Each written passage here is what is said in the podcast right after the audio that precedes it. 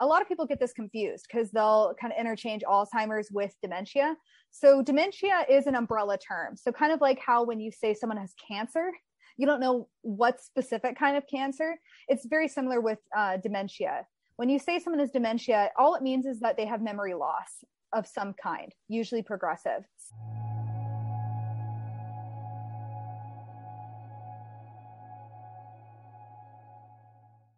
Hey, welcome back to Normalize the Conversation. Today I'm here with Krista, certified dementia practitioner. Krista, thank you so much for joining me today. I am so excited about this episode. How are you really? I'm I'm good. I'm good. I mean, it's a little chaotic uh cuz we're in the process of moving, but other than that, you know, uh good. Moving is I'm I don't like change. So for me, moving sounds terrifying and overwhelming. so I hope it goes better than it would in my head and that you get to experience a happy and safe move. Are you moving out of yeah. state or are you just moving locally? Yeah, so um it's yeah, it's definitely a lot of change for sure in a very short period of time, but you know, I'm my early 30s, so it seems like that's the the time in which all this happens. Um yeah, I got married in November and now we are moving from Southern California to Denver, Colorado. So halfway across the country. Yeah, but it's it's it's good though. I don't know. I'm less concerned with it because I'm I grew up in Texas. I lived there my entire life and then I moved out here to California by myself. So literally anything else is like no big deal in comparison to to doing that. Uh yeah. Yeah, it was wild. So uh, yeah, cha- change can be hard. And I know we'll probably get into that a little bit in our conversation, uh, since that is a pretty common thing with elders. So awesome. Well, congratulations on the move. Uh, that is amazing that you moved completely by yourself. I hope this move goes very smoothly. And I'm again super excited for this conversation. So today we're going to talk about dementia. So for those who do not know, what is dementia? So dementia is uh, a lot of people get this confused because they'll kind of interchange Alzheimer's with dementia. So dementia is an umbrella term. So kind of like how when you say someone has cancer, you don't know what specific kind of cancer. It's very similar with uh, dementia. When you say someone has dementia, all it means is that they have memory loss of some kind, usually progressive. So uh, that could mean Alzheimer's, which is the most common one. Uh, but it could also mean Lewy body, it could mean uh, frontotemporal, it could mean vascular, uh, it can mean all kinds of different dementias. Uh, and when you say someone has dementia, you're just saying they have progressive memory loss. That's really all you're saying. Okay, so I had heard that it was an umbrella term and I understood that, but I did not know that there were so many different types. Oh, yeah. So I'm really happy that you shared that. So, do the different types of dementia affect the brain differently? Oh yeah, definitely. You'll have different uh a lot of folks will experience different things based off of their diagnosis. So for example, uh hallucinations are something that can happen when you have dementia due to the physical and chemical changes that are happening in the brain. Uh, but in Alzheimer's patients, for example, that happens to about 20% of people according to the Alzheimer's Association, versus in the Lewy body, that is a hallmark symptom of the disease. Most people that get Lewy body will experience hallucinations or uh, delusions, which are false beliefs. And a lot of people get those two things confused as well, but we'll we'll get into that later. so, with the different types of dementia, is there some that increase memory loss more than others? Um, God, that's that's hard. That's hard to say. Uh, I I would say so. It doesn't matter the diagnosis. It seems like how one progresses uh, is very individual to to them. I've worked with thousands of folks with dementia with all kinds of different diagnoses, and what you'll see. Like I've heard a lot of um, caregivers talk about, you know, the seven stages of dementia. Most anybody that works in the actual healthcare field hates that because uh, it does seem comforting to feel like you know what's going to happen. But the truth is, it doesn't always happen. I've seen people who are in late stage dementia who can still run around up and down the hallways. I've seen people in middle stages of dementia start to lose their ability to talk. Uh, so it, it's really a different experience for each person. That's why I prefer when I think of how someone progresses through most dementias, I think of it as early, middle, late stage. So you have some whatever what happens to most people when they're in early stages, you have what happens to most people when they're middle stages and then late stages. I think it gives you a much better picture of what will actually happen. Like I've had many uh, caregivers that I've coached say, you know, I'm terrified of hearing all these challenging behaviors that other people are talking about. Like, when's it going to happen to my mom? I'm like, it may never happen to her. She may never get angry. I've seen some very, very sweet, confused older ladies uh, or gentlemen, and I've seen really angry folks where the families have said before, like, oh, they were wonderful before this. So you just, you just don't know. Uh, that's both the comforting thing and kind of the scary thing at the same time. Thank you so much for clarifying that because, you know, in television and the media, the way they depict it, which is how most of us understand it and learn it, is that they're going to have complete memory loss. They're not going to remember your name, who you are. They will go through stages where they are very angry and throwing these fits that can be very dangerous. And it always looks the same. And mm. it's always like guaranteed that they're going to have no idea who you are half the time. So it's really reassuring to know that it's different for everyone. And just because the media portrays it one way or someone else experienced one way doesn't mean your loved one will. But there are also ways you can prepare for it. And there are ways you can learn to understand challenging behaviors. So i want to switch over to challenging behaviors. What are some of the challenging behaviors that are commonly exhibited by individuals living with dementia? Yeah. So uh, i guess my background i worked at a psychiatric hospital where folks would be hospitalized for challenging behaviors so i probably saw the more extremes of those behaviors. I, I, worked in the therapy department. So a lot of what I would do was a lot more um, natural, holistic uh, interventions. I worked in the activity therapy department. So what that meant is in, uh, if the doctor wanted to know uh, how much medication should I prescribe to help uh, mitigate some of these really extreme behaviors, uh, we'd actually do an assessment ourselves and we would offer our own interventions first so that then he could be like okay so this is baseline then. So maybe we'll try this. Uh, i really really like my hospital for that reason. It was really great. Not not everybody does that. So i felt very uh, privileged to be a part of a system like that. But uh, the main challenging behaviors i would see are uh, sundowning so whatever symptoms they had just in general would increase as the day went on. That's what sundowning refers to. Uh, the biggest one where I think this is hilarious because it's like a, um, what I find almost a universal experience of dementia that many caregivers think that this is just a weird thing my loved one's doing. I'm like, no, no, they're all doing this. Uh, is they ask to go home. This is a big one that almost everybody I talked to uh, who were in like middle to later stage dementia would uh, ask about. I'll get more into that later. Uh, and I saw a lot of anger, mostly just because of the setting I worked at. Uh, but again, even in the setting I worked at, not everybody, not everybody gets super angry. Uh, that's not just that's just not how everybody reacts to to memory loss or uh, them declining and their physical and mental abilities. Not everybody reacts that way. Uh, so the we did see a lot of folks that did react that way though and that's why they were hospitalized so i'd say those are like the top three challenging behaviors i would see uh, sundowning i want to go home anger thank you so much for sharing that because again we don't learn a lot about this we don't hear a lot about it and we kind of find go into it blind when we have a loved one who is living with dementia so I was wondering if we could break down each of these three challenging behaviors that you shared and talk about how caregivers can approach these behaviors. So starting with sundown. Yeah. So sundowning, when I think of sundowning, I think of it having folks having a lot of nervous energy, a lot of anxious energy that can turn into them being irritable, them being angry.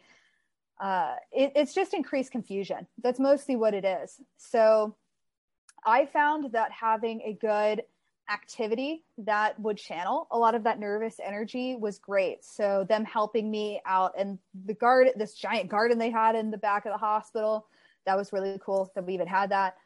Uh, them, like, I'd say more more than anything, I think a lot of folks when they see the decline of abilities, they think, oh, children's activities like uh, coloring, crosswords, and there's nothing wrong with that stuff, but I found what tend to work better to stave off sundowning was asking them, "Hey, could you show me how to do this? Could you help me with with X? Could you put this together for me?" Like it's all these things that I knew they could still do, but they uh, they were still being treated like adults. Uh, that's the biggest thing. So I and it helps it helps with sundowning because the more you can mimic how their life was before dementia or wherever they think they are in space and time like as they progress and as the short-term memories go uh, they could think that they are you know have young kids and are in their 30s or they could believe they're children themselves and they need to get to mom and dad so whatever activities are most consistent with where they think they are in time and space uh, is going to do the most to make them feel secure and safe and like they know what they're doing. I mean, a lot of sundowning is due to boredom. They'll pace back and forth. They'll, you know, try to pull on doors to try to get out to like get to their jobs, get to their kids, you know, get to their get to their lives. I mean, I, you know, if I I think about it this way, if I was pulled out of the life I'm living now and dropped into a hospital or dropped into long-term living and told this is your home now. You can't leave. That would be terrifying, terrifying. So it, as much as you possibly can, really simplify things they would have done before dementia or simplify things that are adult tasks, adult chores, adult activities into ways they could be successful. That's the best way to stave off sundowning. Uh, so I'd say that's sundowning. Uh, with uh, I want to go home it's a lot the it's it's very it's very similar so a lot of folks they get confused in when they hear their loved ones say i want to go home they think a physical place. So you'll have older ladies say this in the home that they've lived in for 40 years and they'll be like this is your home though. Or they'll say that you know in their new nursing home and they're like this is your new home now. That's terrifying if you have no clue. That's what's going on. You're like who is this scary person? Oh my god. Uh, they don't actually mean a physical place though. It's them expressing that they're uncomfortable. Like, I want to go home might as well mean I feel uncomfortable here.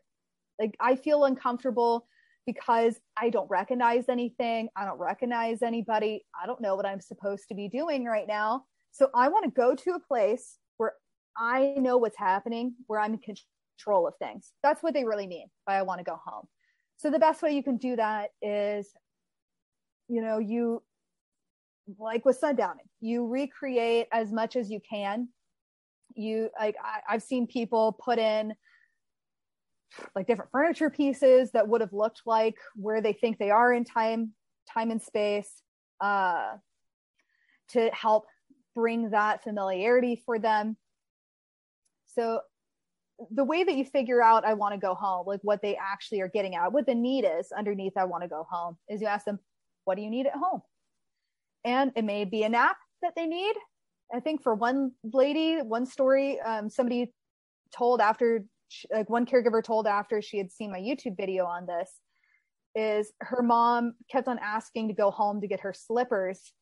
And they eventually found out that uh, she was asking for slippers because she equated, I guess, home and slippers and robe with being comfortable. And her toenail was like digging into her foot and no one had noticed. So she was trying to tell them, "Hey, uh, my my toenail is digging into my foot." Uh, but instead, all she could say is, "I want to go home. If I could get my slippers, my feet will feel better." Uh, so it could be as simple as that. It could just be like, you know, I my kids should be here, or I should be cooking dinner for my family, or I should be going to work uh, all that type of stuff. So as much as you can provide them with uh, with with purpose provide them with things that resemble where they think they are in time and space as much as possible that's one of the best ways to help them uh, feel like they're at home without maybe being at home. Uh, let's see. Last one was anger. A lot of that is uh, our folks respond to our facial expressions and our body language way more than we think they would. And the reason being is that they look to us to know how they should respond to things, or they look to us to know how they should react. So if you're super frustrated with them, like you'll notice if you're just like, oh my God, grandma, or something like that, you'll notice it's like, it's not my fault. Like you'll just see them, ah, like the tension rise and responding to you. Uh, so I've noticed a lot of anger happens with them just responding to you. Uh, a lot of anger just could happen because you know they've they've forgotten something that they used to be able to know how to do. That's frustrating. Uh, so the best way to to do that or to deal with that is I'll ask them like I first want to stay six feet away. I want to stay away. We called it striking distance. stay, so get away from striking distance uh, maybe stand to them like a little bit on the side. Like if you're standing straight onto them, it's really um, confronting looking to them. And you stay with a very calm voice, like, do you want help or do you want to be left alone? And they'll usually be able to tell you one of those things. And if not, sometimes if they're just screaming bloody murder, I'm like, they're not going to be able to hear what I'm telling them, anyways, right now. Like some people's reaction will be like, I just need to be firm and tough, like tough parent. And it's like, they're not kids, first off. It doesn't even work with kids, also. So I don't know why people think that that's going to be the thing. I found what works better is you just, uh, you know, sit close by or you leave the room if it's safe for you to do that until they calm down. Then you come back when they're a little bit more calm and not fight or flighty and then you you get into their world you figure out okay uh, what is it that you need? What is the unmet need that is triggering uh, all these overwhelmed emotions? So that's oftentimes really all it is. For some people it could be uh, something that requires medical intervention but you know that was never my wheelhouse was was the medical intervention but i tell people if they think that's what's right for their folks to talk to a psychiatrist or a doctor that has experience with folks uh, with dementia. But anyways, that's what that's what I found work with uh, with sundowning, with I want to go home, and with anger. That is so much valuable information, and you brought up so many great points. One of them really being is within their time and space where they think they are, because you can't if someone thinks that it's 20 years in the past and you are trying to explain to them that they're 80 years old, 90 years old, and they need to be doing kid activities, you're not really helping them. And it's so true that a lot of times we see, because we're kind of taught that it's just reverting back into a child. I've noticed that those are the words we tend to use. So we think, oh, kid activities, telling them to color. And they may not want to be treated like a kid. They may want to be treated like the adult that they are and still feel respected. I have a loved one who's been diagnosed with Alzheimer's. And one thing that I've noticed is she doesn't want to lose her freedom. Mm. So all the time, it's learning to give her exercises and give her things to do that helps encourage that freedom, but within the bounds of what she can do safely. So I really love how you brought that piece up. Also, the familiarity. In my case, the person I'm speaking about has lost so many people. Mm. So there's not a lot of familiarity. Living in a different place or going back and forth between places has been very challenging for her. So, something that we could do is focus on bringing in pieces that remind her of kind of that life that she feels comfortable with. So I really appreciate you bringing that up because that also taught me a lot. And then lastly, with the anger, it is so true. We tend to get frustrated. I am so guilty of it when someone is maybe asking you to repeat something multiple times or they forgot something that you just don't realize like how do you forget this or they behave in a way that you just don't understand or you get frustrated with it is so easy to get frustrated and respond with frustration or for your facial expression to change right or for your body yeah. language you kind of pull back cross your arms or tighten your fist that's what i'm known for is when i want to re- calm down i tighten my fist mm-hmm. and that's still alerting the person that I'm frustrated. And they do tend to get upset, tend to yell, and then I want to yell back.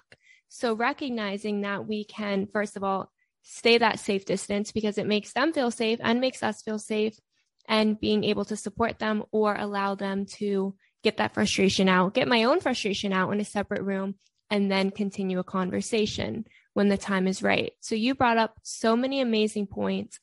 And now, speaking of that, I want to switch over to the common frustrations that caregivers may experience.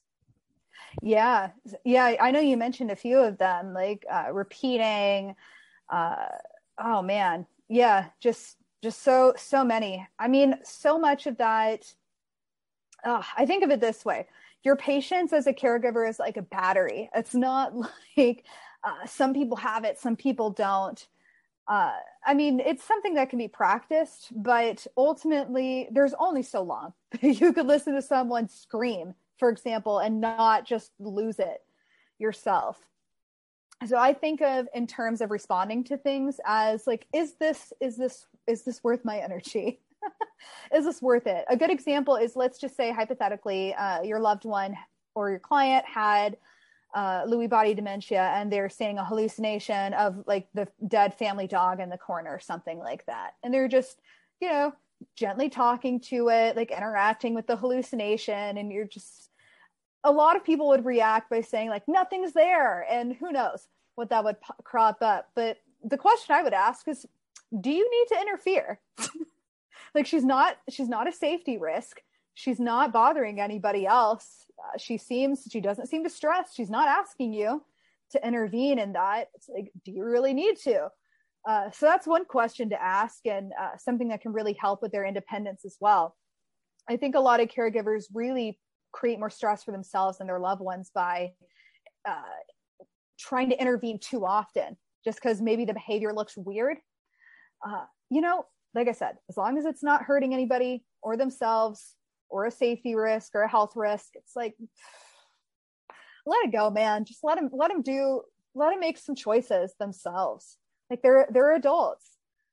Like i've had some people just get some caregivers get so stressed about like oh my god i can't get mom to sit down for dinner. Like she just won't ever sit. It's like have you ever considered just i don't know having bowls of snacks around for her to just grab or it's like have you considered just i don't know letting her eat on the couch.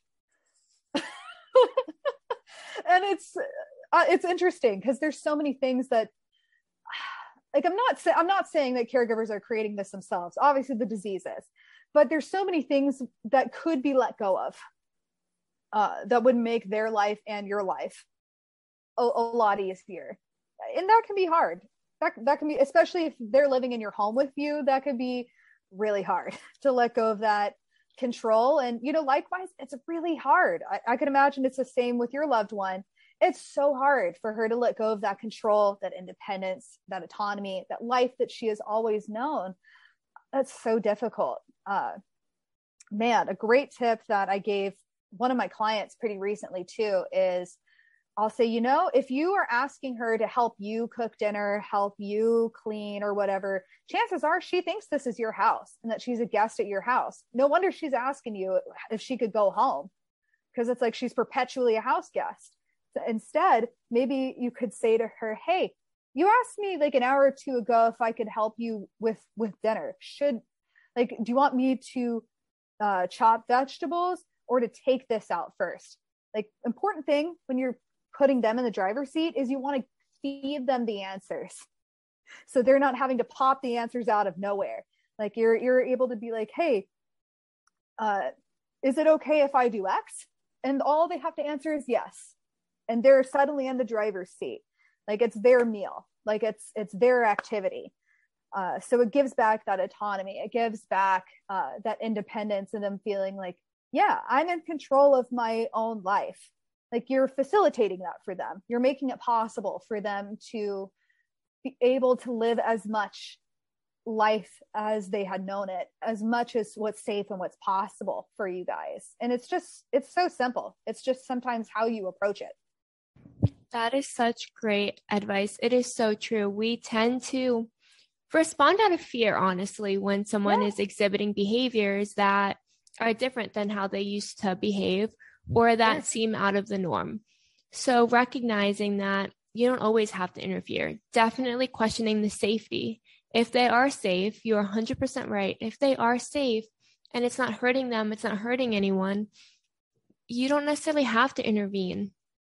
And then I really love how you brought up putting them in the driver's seat, allowing them to feel like they're still in charge because it has to be terrifying for them too to recognize that I'm not remembering and people are getting frustrated with me and what is yeah. wrong or I'm not able to do what I used to do. Why can't I do it? But setting them up to be able to help them and support them without them knowing that you're trying to do everything from them, allowing them to feel like they still have the freedom and the autonomy and the ability to do what they used to do. So I really appreciate you bringing that up. And to add to that, what are three things that you believe every caregiver should know? Yeah. So I guess the first one for them to know is that you're not alone. I I mean, I know this mostly because I run a giant free Facebook group and that like I, I get like a hundred new caregivers a week coming into to this group.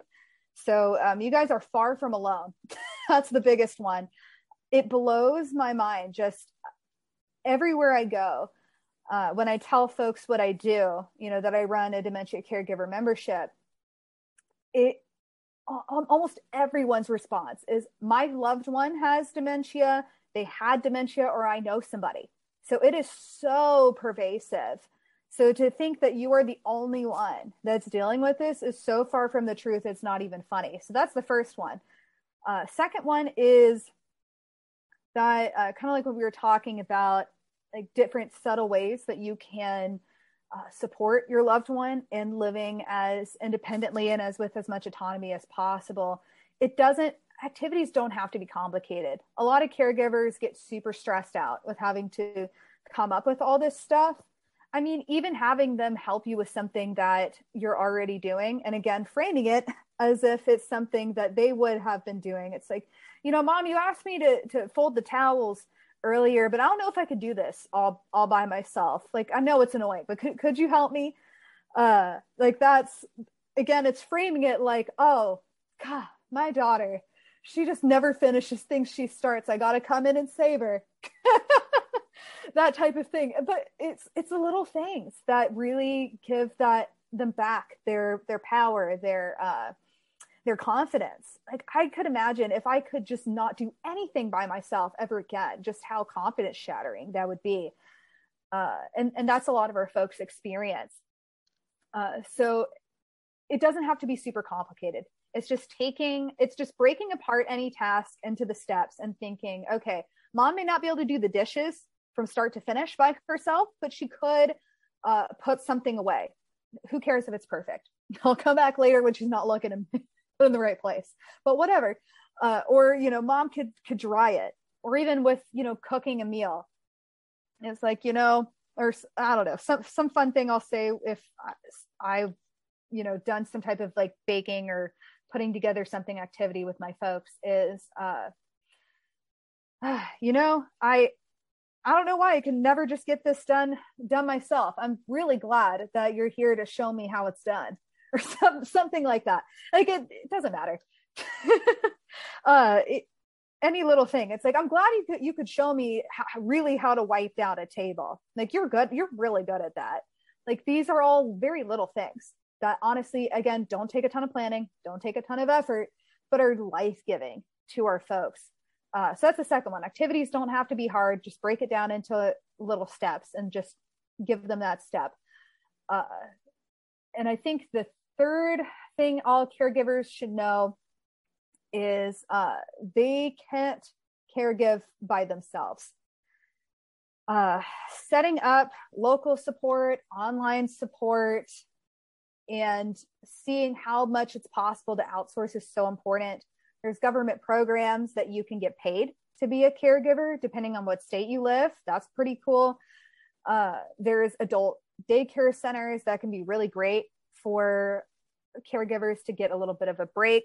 Uh, as well as so many caregivers get so caught up in the drama of not to minimize their experience by the way but the drama of the of the the sibling that should be helping me. They never have.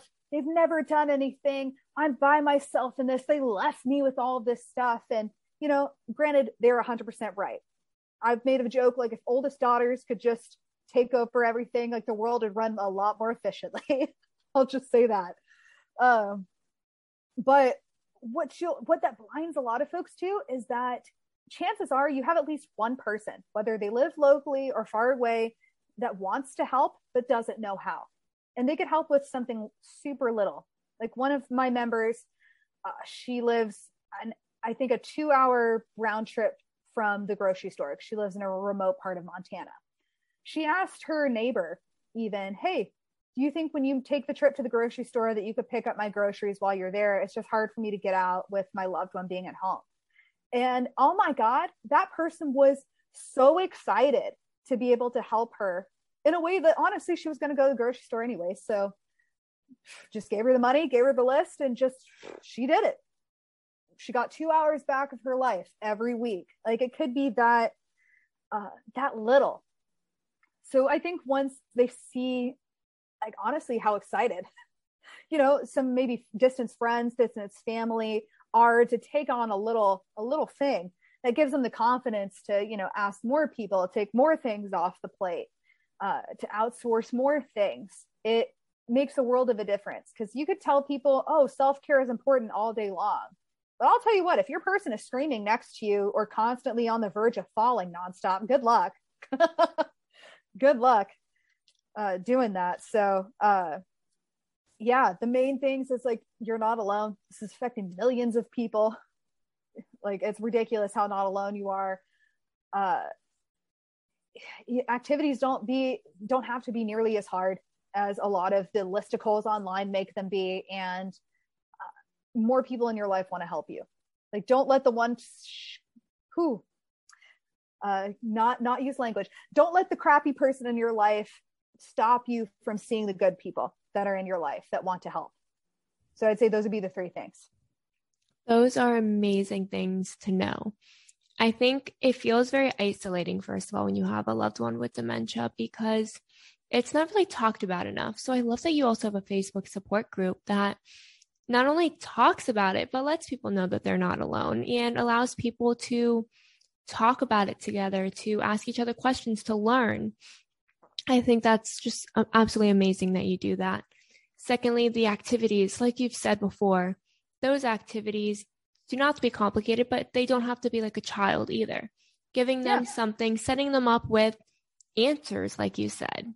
Which one do you want me to do? Instead of making them come up with it. I know for my loved one, when we go out to dinner, I always give them a choice of two or three food options because menus are so big, they're overwhelming. And I'm like, you know what? I bet you would really like this one. Or you've had these before and you loved them. Which one are you feeling tonight? Or I'm thinking of having this one. And, but another one I really like is that one. Which one do you think would be better? Kind of just setting it up so that there's not 100 items on a menu that they have to figure out, breaking it down for them. And then lastly, knowing you can't do it alone. That was something that I'm really learning because I'm that person who likes to step up and be in control and take over everything. But I've been so lucky to have loved ones who've taken the responsibility of going to the doctors or organizing the medication or taking a few nights a week, taking her a few nights a week. So being able to split it up and do it together instead of just trying to do it all myself has been so helpful. So those are three amazing things that everyone should know. And then lastly, let's wrap it up with what are three action items for a caregiver to someone living with dementia to protect their mental health? Yeah, so uh, kind of like what we mentioned mentioned before, uh, main thing knows you're not a burden on the people in your life. for reaching out for help. If anything, you are denying the people in your life uh, the ability to really know you and your experience. And when people are able to know you and know your experience, they really know know you. And we all crave intimacy and connection with each other. So uh, just know you're not a burden on on other folks. They chances are they probably want to help. They just don't. They just don't know how. Uh, and it may not be I don't know them like watching your loved one for an afternoon or anything like that, but it could be them doing the research so that you find like the cheapest best option to find somebody to hire somebody that will. You know you just never know. So i'd say that's that's definitely the first one. Uh let's see. What else we want them to know? Uh i'd say just you know based off of what we've been talking about it's not a guarantee. Your loved one will will have any number of challenging behaviors but if they do it's okay. You're not doing anything wrong. It's just the disease man. It, it, it just is. Like there are things you can do that make it less bad but i mean no matter how you cut it it's hard. It's really really hard uh to take this on and to i don't know be that person but you know you're the person that stepped up. That's something to be really proud of that you are the kind of person that steps up when things get hard. Because I can't tell you how many people have stories of family members or uh, healthcare professionals that didn't. Uh, so that's the second thing. Uh, third thing uh, caregivers should know is that they have a lot more influence on how the day to day goes than they think they do. Oh man, it's like I said, just how you approach things, how you set things up, uh, even how you set up the their environment around them makes a huge difference, and how comfortable they'll feel or how confused they'll be, uh, how often they'll they'll get angry or frustrated or or whatever. Um, so you have a lot more control than you necessarily think you do. So those would those would be the three things I would say. Krista, you have provided us so much useful information, so much helpful information that is just so hard to find and access. So I really appreciate you and all of the work you do to bring this information to light. So, how can our listeners connect with you? Yeah, so I have uh, a Facebook, I have a website, a Facebook page, a YouTube channel. Obviously, I have the free Facebook group. Uh, and if anybody out there wants to join a membership for caregivers, folks that are dealing with a lot of challenging behaviors that want more holistic solutions uh, to it that aren't just you know throwing some medication at them then they'd be really interested in my membership dementia caregiving made easy. I think the next time we're opening it up will be in uh, may i think. We don't open it up a ton because we want cohesive classes of people having experiences together uh, so yeah, I have a bunch of free ways, and then I have one very affordable, low cost way. Like if you can afford Netflix, you can afford this membership. Uh, so, anyways, those those are where you can find me. What is your website link? Yeah, uh, you can find me at uh, dementiasuccesspath.com. Thank you so much again for joining me today. I learned so much from you, and I'm sure all of our listeners did too. You are absolutely amazing to be providing this information and resources to caregivers, as well as being that supportive person for individuals living with dementia. You are absolutely awesome, and thank you so much. Oh, thank you.